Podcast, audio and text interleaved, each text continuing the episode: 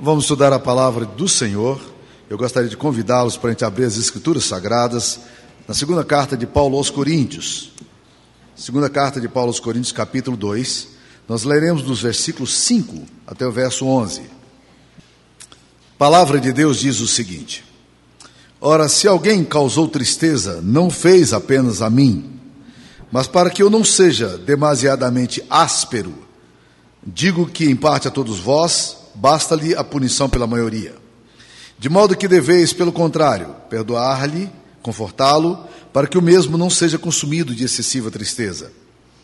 Pelo que vos rogo que confirmeis para com ele o vosso amor. E foi por isso também que vos escrevi, para ter prova de que, em tudo, sois obedientes. A quem perdoais alguma coisa, também eu perdoo. Porque de fato o que tenho perdoado, se alguma coisa tenho perdoado, por causa de vós o fiz na presença de Cristo, para que Satanás não alcance vantagem sobre nós, pois não lhe ignoramos os desígnios. Esta é a palavra de Deus, frisando aqui o versículo 11 que diz: para que Satanás não alcance vantagem sobre nós. Esse é o tema que eu gostaria de falar hoje com os irmãos. Quando nós estudamos as Escrituras Sagradas, nós sempre lemos nas, nas Escrituras Sagradas o fato de que Cristo é vencedor, a igreja é vencedora e o reino de Cristo é vencedor. Não há nenhuma chance nas Escrituras Sagradas, na perspectiva da Bíblia, de que de alguma forma, por alguma razão ou por algum tropeço, a igreja de Cristo fracasse. Porque quem garante a igreja de Cristo é o próprio Senhor Jesus. E ele diz: Eu edificarei a minha igreja e as portas do inferno não prevalecerão contra ela. Mateus 16, 18. Quando você olha também para o texto de Apocalipse, capítulo 19, você não vê um Cristo derrotado, você vê um Cristo vitorioso, porque nos diz a palavra de Deus em Apocalipse 19, 11 o seguinte: Eu vi o céu aberto e um cavalo branco, seu cavaleiro se chama fiel e verdadeiro, e julga e peleja com justiça. Jesus está voltando nas nuvens em glória. Jesus é vitorioso. Quando você vai para a carta de Pedro, você vai ver a expressão do reino de Deus também se manifestando, quando o apóstolo Pedro diz, no capítulo 3, na segunda carta dele, capítulo 3, versículo 13, que diz o seguinte: Nós, porém, segundo a sua promessa, esperamos novos céus e nova terra, nos quais habita a justiça. Portanto, não, é, não há nenhuma, nenhuma chance de que Satanás é, por alguma razão, em algum, por, de alguma forma, consiga obter uma vitória de tal forma que a igreja de Cristo fracasse. Quando nós lemos em Apocalipse capítulo 6, a descrição dos cavalos que saem, os quatro cavaleiros, e os cavalos branco, vermelho, o cavalo preto e o cavalo amarelo, quando eles saem, a Bíblia diz logo de cara, e saiu o cavalo branco. E sobre ele tem uma coroa, e, ele saiu vencendo e para vencer. Então Jesus já sai vencendo e sai para vencer.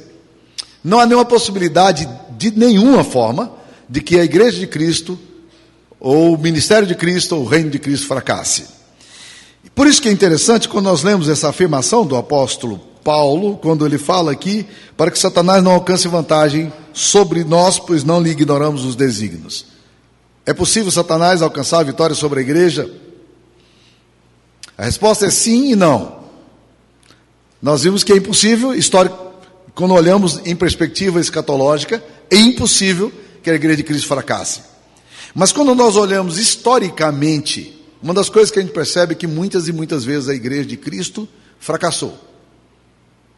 Nós temos até um tempo que é chamado na história da igreja cristã de período das trevas onde a igreja praticamente ela perdeu o seu ardor missionário, ela perdeu a sua capacidade de influenciar o mundo, e durante toda a Idade Média, a igreja passou por essa situação toda de conflito, de uma igreja corrompida, de uma igreja que perdeu o seu impacto na sociedade, de uma igreja que perdeu a mensagem de Cristo, e é um milagre quando nós olhamos a história e vemos a igreja avançando nos nossos dias de uma forma tão pujante e maravilhosa.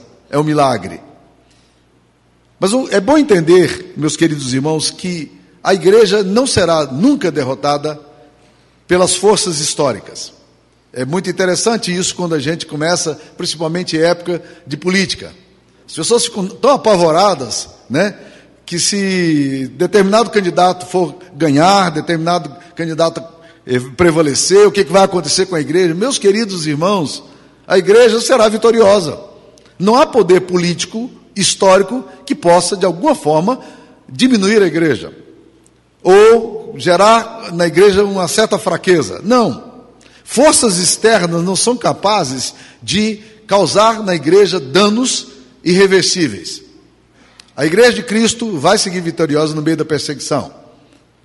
Eu gosto muito de uma frase do reverendo Leonardo Chalcinski, que, é, que foi reitor durante muito tempo do Seminário Presbiteriano do Norte, quando alguém lhe perguntou: a igreja é, é, perseguida será fiel? E ele mudou e disse: não, a igreja fiel será perseguida. Isso sempre vai acontecer na história. Mas nenhum poder histórico é capaz de, de impactar a, a caminhada da igreja. Pelo contrário, historicamente falando, quanto mais perseguição a igreja sofre, mais ela se torna forte. A igreja cresce muito em épocas de profunda perseguição. Como já foi dito lá no início da patrística, quando um, um dos pais da igreja afirmou que o sangue dos mártires é, é, na verdade, a vitalidade da igreja. A igreja nunca deixou de perder o seu poder, por causa de perseguição, de morte, nada. Espada, perigo, espada, nada. E também uma outra coisa que nós precisamos aprender, que o diabo também não pode acabar com a igreja. Isso é muito claro em todas as escrituras sagradas. E é um, há um texto das escrituras sagradas que me chamou muita atenção, que é o texto de Números 23, quando Balaque eh, convida um famoso macumbeiro da época, conhecido na região, uma espécie de João de Deus, para que viesse e amaldiçoasse o povo de Deus. E ele recebe muito dinheiro para poder fazer isso. E ele vai animado, ele fica muito encorajado por aquilo que ele pode receber no fato de fazer a macumba dele.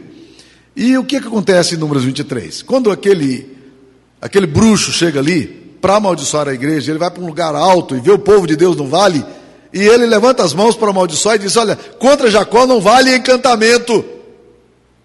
Porque se Deus quer abençoar, ninguém pode amaldiçoar. Eu não posso fazer nada.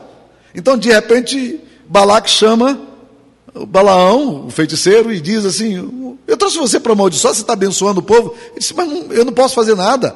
Se Deus abençoou, o que, que eu posso fazer? Mas uma coisa interessante, meus queridos irmãos, que nós precisamos aprender: nem forças históricas e políticas, nem o diabo com suas hostes pode enfraquecer a vida da igreja. Mas tem uma coisa que pode enfraquecer a igreja: é ela mesma. Se há uma ameaça à igreja, essa ameaça ela não tem a ver com fatores externos, nem fatores espirituais das trevas, mas tem a ver com ela mesma. Parece que é exatamente isso que o apóstolo Paulo está falando aqui, quando ele fala à igreja de Corinto, nessa segunda carta, que é chamada carta esquecida, porque é a carta, uma das cartas menos conhecidas das escrituras sagradas, quando ele, ele diz: Olha, nós não podemos agir dessa forma para que Satanás não alcance vantagem sobre nós, porque nós não lhe ignoramos os desígnios. E ele está alertando a igreja sobre algumas coisas que podem, sim, fazer com que o diabo tenha vantagem sobre a igreja. E foi exatamente isso, meus queridos irmãos, que nós, que, que nós vimos lá no caso de Balaão, que nós vamos retornar, esperamos retornar daqui um pouco. Mas vamos lá.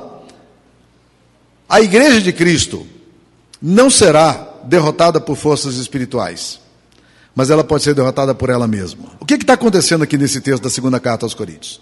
O apóstolo Paulo está fazendo uma, uma, uma análise de um problema que tinha acontecido na igreja de Corinto, na primeira carta que ele tinha escrito. Essa é a terceira ou a quarta carta que nós chamamos segunda carta aos Coríntios, porque as duas intermediárias se perderam. Então, o que aconteceu lá no início? Na primeira carta, o apóstolo Paulo escreve falando de um irmão da igreja, que era líder da igreja, de uma pessoa que tinha influência sobre a vida da igreja, mas que era um cara de uma cabeça muito liberal. E ele resolveu fazer o quê? Ele teve um envolvimento é, afetivo e sexual com a sua madrasta. Não com a sua mãe, mas com sua madrasta. E ele estava tendo um caso com essa mulher. E a igreja de Corinto soube que isso estava acontecendo. O que, que a igreja de Corinto fez? ao invés de pegar esse irmão e discipliná-lo, repreendê-lo, chamá-lo ao arrependimento, a Bíblia diz, o apóstolo Paulo fala, vocês andam ensoberbecidos com essa atitude. E meus queridos irmãos, olha que coisa estranha. A igreja de Corinto, que deveria ter ficado triste e envergonhada pelo pecado, o que, que ela fez? Ela estava dizendo mais ou menos o que nós ouvimos é, é, subliminarmente muitas vezes. A nossa igreja é uma igreja de cabeça aberta. Não, nossa, nossa igreja é tranquila. E isso, meus queridos irmãos, é alguma coisa muito complicada. Porque se é alguma coisa que faz a igreja, o diabo ter vantagem sobre a vida da igreja, é quando a igreja não trata pecado como pecado. Quando ela não considera o pecado como alguma coisa séria e grave diante de Deus. Quando ela não percebe que o pecado é uma afronta a Deus. Quando pessoas da comunidade vivem de uma vida promíscua, acreditando que isso não tem problema. E quando a igreja acha que esse tipo de problema não é problema. Então, quando a igreja não trata o pecado com a seriedade como, ela, como o pecado deve ser tratado, isso é uma grave ameaça e é um grande risco. E Satanás alcança muita vantagem sobre a igreja quando isso acontece. E o apóstolo Paulo, então, dá uma ordem estranhíssima. Quando nós lemos a carta de Paulo, na primeira carta aos Coríntios, capítulo 5, ele fala: Olha, eu quero que você pegue essa pessoa que está entre vocês e você entregue essa pessoa ao diabo, literalmente é isso que ele fala, para que, para que o seu corpo seja, seja destruído, para que alguma coisa aconteça na vida dessa pessoa, para que ela vá para a mão do diabo mesmo. Uma, uma, uma coisa bem complicada, não é? Para nós que somos assim, que não gostamos de tratar a coisa com muita seriedade e gravidade, o apóstolo Paulo diz: não, esse cara tem que ser entregue ao diabo. Ele precisa ir para a mão do diabo para saber o que, que, que o diabo pode fazer com ele. Deixa ele na mão do diabo. Complicado. Um tratamento pesado mas é um tratamento bíblico. O que, que Paulo está querendo dizer para a igreja? Gente, vocês não podem brincar com o pecado. Vocês não podem tratar com o pecado como alguma coisa que não seja séria. Sabe por quê? Porque o pecado é tão sério, meu, meu querido irmão, que levou o nosso Jesus a morrer na cruz por você e por mim. O meu pecado levou Cristo à cruz. Ele morreu pelos meus pecados. O que, que Jesus estava fazendo ali? Jesus estava satisfazendo a ira de Deus, de um Deus justo que precisa julgar o pecado. E Deus pegou o pecado que estava sobre mim e ele colocou sobre Jesus. Olha a gravidade do pecado. Por isso que Dietrich Bonhoeffer fala que nós não podemos nunca tratar a graça de Cristo como graça barata, porque essa graça custou muito a Deus, que teve que entregar seu próprio filho para, para o sacrifício. Então, quando a igreja trata de forma leviana o pecado, quando as pessoas vivem uma vida, um estilo de vida pecaminoso e não levam a sério, Satanás alcança vantagem sobre nós. Então a igreja de Cristo perde muito quando ela é uma igreja que é frouxa na sua abordagem com relação ao pecado. Quando ela não lida com o pecado com a forma como nós precisamos lidar. Pecado é algo sério e precisa ser tratado com algo sério. Caso contrário, Satanás alcança vantagem sobre a igreja. Está vendo? A igreja enfraquece as bases dela, as bases da santidade. Eu tenho na página da minha, da minha Bíblia, aqui na primeira página, uma frase de Martin Lloyd Jones, que diz o seguinte: Se você não deseja santidade, não vejo que tenha qualquer direito de pensar que você é um cristão. Se você não quer santidade, meu querido irmão, minha irmã, não, você não tem qualquer direito de pensar que você é cristão. Santidade não é um acessório da vida cristã. É a essência da vida cristã. Então, quando a igreja não trata pecado como um pecado, quando a igreja começa, ah, nós somos cabeça aberta, nossa igreja é liberal, nossa igreja. Não, vai, não, não, não entra nesse não. Santidade é alguma coisa importante. Deus exige do povo dele arrependimento diante do pecado. E se você, meu irmão, minha irmã, está vivendo uma vida que desonra a Deus, eu quero que você se arrependa do seu pecado e volte para Jesus imediatamente. Caso contrário, o que vai acontecer com você é aquilo que a palavra de Deus está falando aqui. Você vai ser entregue ao diabo, para o diabo rebentar você, humilhar você. Então, não entre na mão do diabo. Não queira estar nas mãos do diabo. Isso é algo muito pesado. Então o apóstolo Paulo está dizendo: olha, nós não podemos deixar que Satanás alcance vantagem sobre nós, porque nós não, nós não lhe ignoramos os desígnios. Aí quando eu leio esse texto aqui, olha irmãos, a gente tem que agir assim para que Satanás não tenha vantagem sobre nós, porque nós não lhe ignoramos os desígnios. Eu fico me perguntando: ah, será que a gente não ignora os desígnios do diabo? Porque às vezes me dá a impressão de que a gente ignora mesmo. Pois bem, essa é a primeira razão pela qual é, o diabo alcança vantagem sobre nós. Segunda razão pela qual Satanás alcança é, vantagem sobre nós está aqui no texto de uma forma bem clara. Os anos passaram. Aquele irmão foi tratado com a seriedade que o pecado exige. Ele foi disciplinado na igreja. Ele foi afastado da comunhão do Senhor. Mas aquele irmão, lá na frente, ele se arrependeu. E ele voltou para a igreja. E por alguma razão parece-nos que a igreja de Corinto ficou tão. rejeitou tanto aquele, a atitude daquele irmão, que a igreja de Corinto resolveu fazer o quê? Ela disse: Olha, não vamos receber esse cara de volta, não. Esse cara pisou tanto na bola, fez tudo errado, uh, deixa lá. O apóstolo Paulo agora está falando exatamente o contrário. Se na primeira carta ele foi extremamente duro com esse cara, agora ele está dizendo: olha, nós precisamos perdoá-lo. Nós precisamos acolhê-lo para que ele não seja consumido de excessiva tristeza. A igreja precisa perdoar. Então agora a mensagem não é mais é, contra o pecado dele, porque ele está arrependido, mas a mensagem agora é a favor da restauração dele, porque ele está arrependido. E o apóstolo Paulo diz: Nós precisamos perdoar-lhe. Para quê? Para que Satanás não obtenha vitória sobre nós. E aqui, meus queridos irmãos, é muito importante, olha como é complicado essa questão da relação da igreja é, com a pessoa faltosa. Ela é complicada, sabe por quê? Porque, de um lado, você tem um grupo de pessoas ou de igrejas legalistas que tratam o pecado com muito julgamento, que tratam o pecado com, com muita dureza, e é importante tratar assim, mas essas igrejas correm o risco de serem desamorosas com o pecador. E do outro lado você tem igrejas liberais que são frouxas com o pecado, e admitem o pecado, e não tratam com seriedade o pecado e se tornam complacentes com o pecador. As duas atitudes são erradas. E nós precisamos aprender a esse, esse equilíbrio aqui. O que Paulo está falando aqui é assim: esse homem agora está arrependido. Glória a Deus. Se está arrependido, nós precisamos perdoá-lo. Vem cá, irmãozão. Vem cá, querido. Restaura sua vida. Levanta sua cabeça. Jesus Cristo te perdoou. Vamos continuar a vida de santidade. Vem cá, você é nosso. Não saia daqui mais não. Parece-nos que a disciplina surtiu o efeito necessário. Por quê? Para que, que tem disciplina? Para que o faltoso seja corrigido. Para que a glória de Cristo esteja presente na igreja. Então, se tem arrependimento, tem que haver restauração. Essa é a beleza do Evangelho.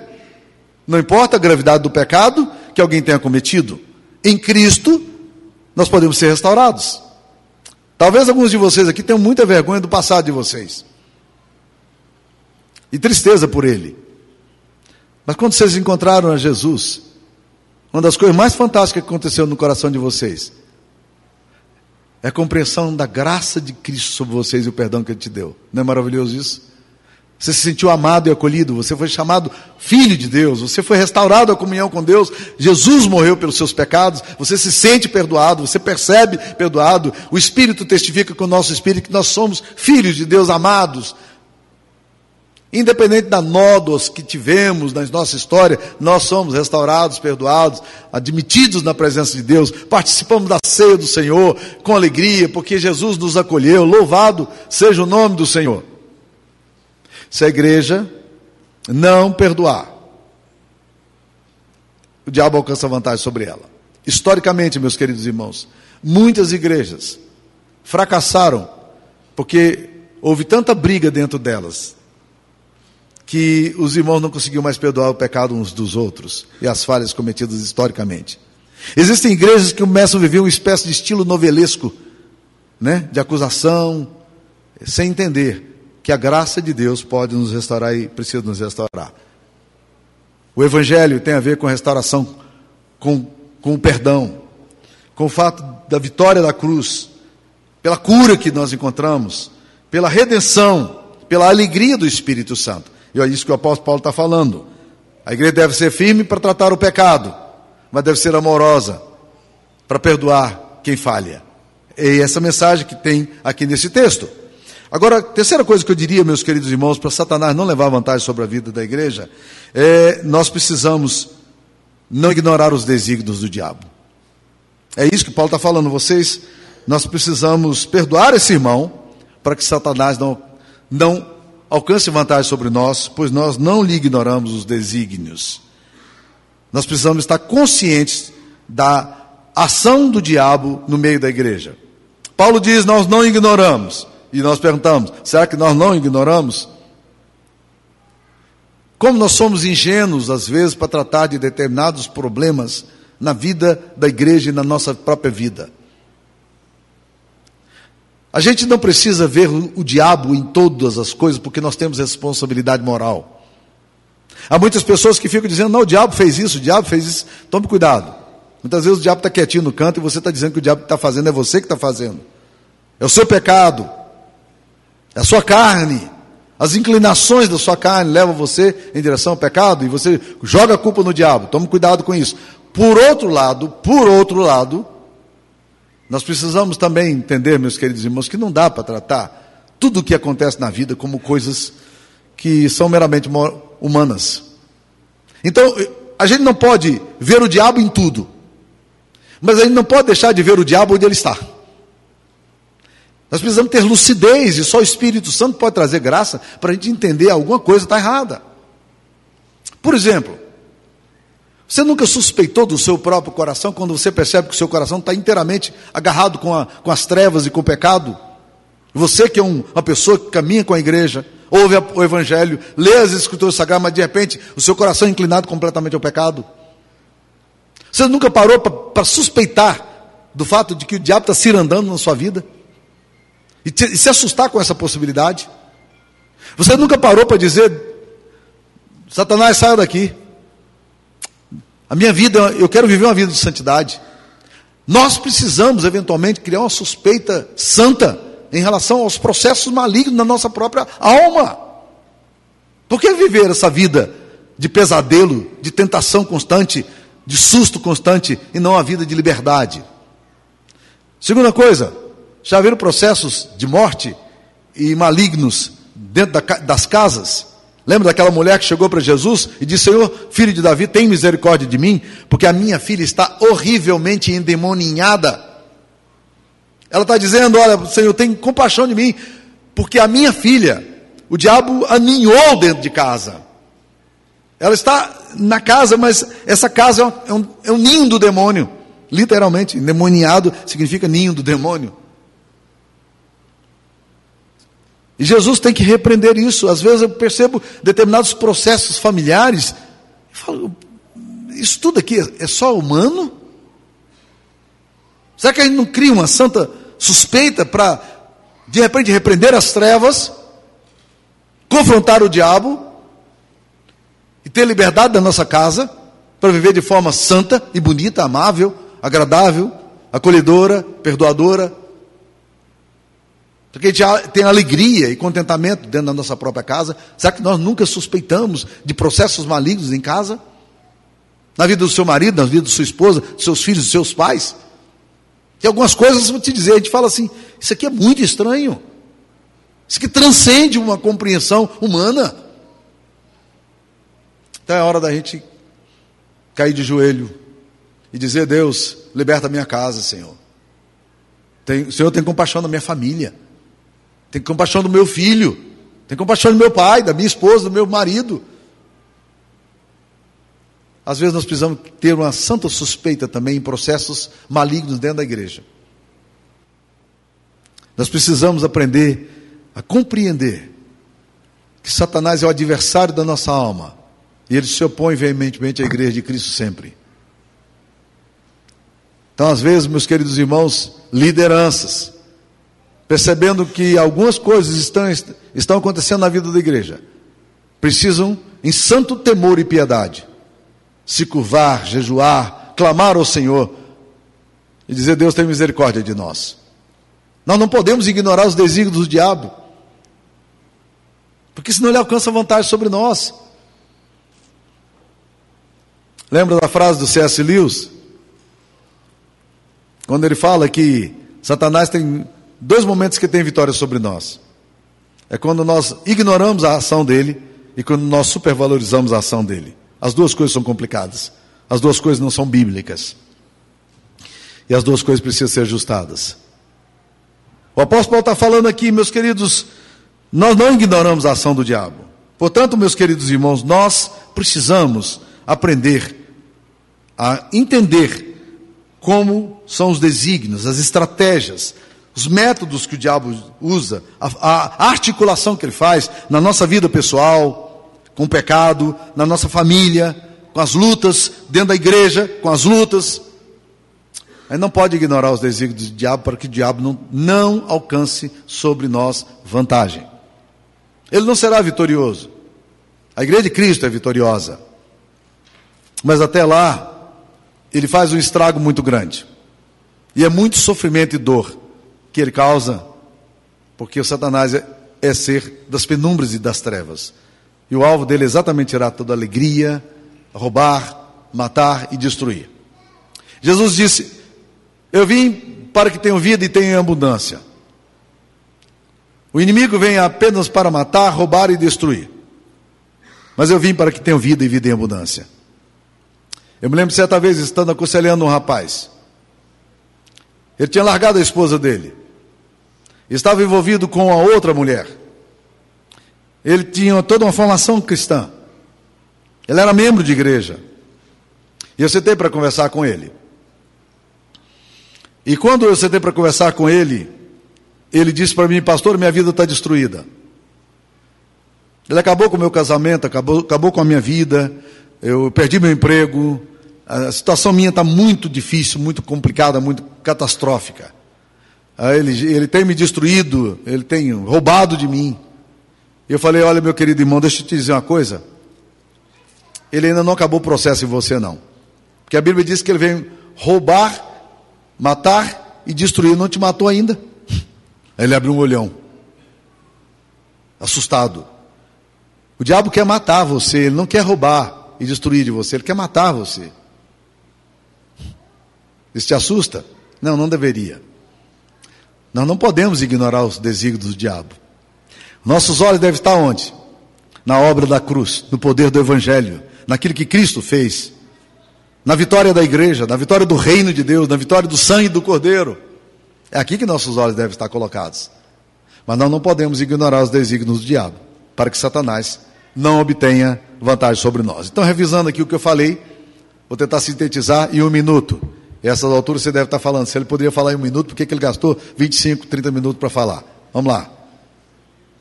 O texto da Bíblia está falando para que Satanás não alcance vitória sobre nós, pois não lhe ignoramos seus desígnios, segundo os Coríntios 2,11. Satanás obtém vitória sobre nós quando nós tratamos o pecado de uma forma é, sem a seriedade que o pecado precisa ser tratado. Ele alcança vantagem sobre nós. Segundo, ele alcança vantagem sobre nós quando nós não somos capazes de perdoar as pessoas feridas e restaurá-las à comunhão do Pai. Terceiro, Satanás alcança vitória sobre nós quando nós ignoramos os seus desígnios, as suas estratégias e os seus métodos. Que Deus nos dê graça para ter os nossos olhos colocados em Cristo e caminharmos firmes, seguros naquilo que Jesus fez por nós por meio da cruz. Louvado seja o seu nome. Amém. Senhor Jesus, aplica essa palavra ao nosso coração. Eu sei que na medida em que ela é semeada, Satanás vem para tirar, para roubar a beleza dessa semente, que pode germinar e trazer vida, cura, restauração, alegria. Eu quero te pedir em nome de Jesus que o Senhor aplique essa palavra aos nossos corações aqui nessa noite. Amém, Pai.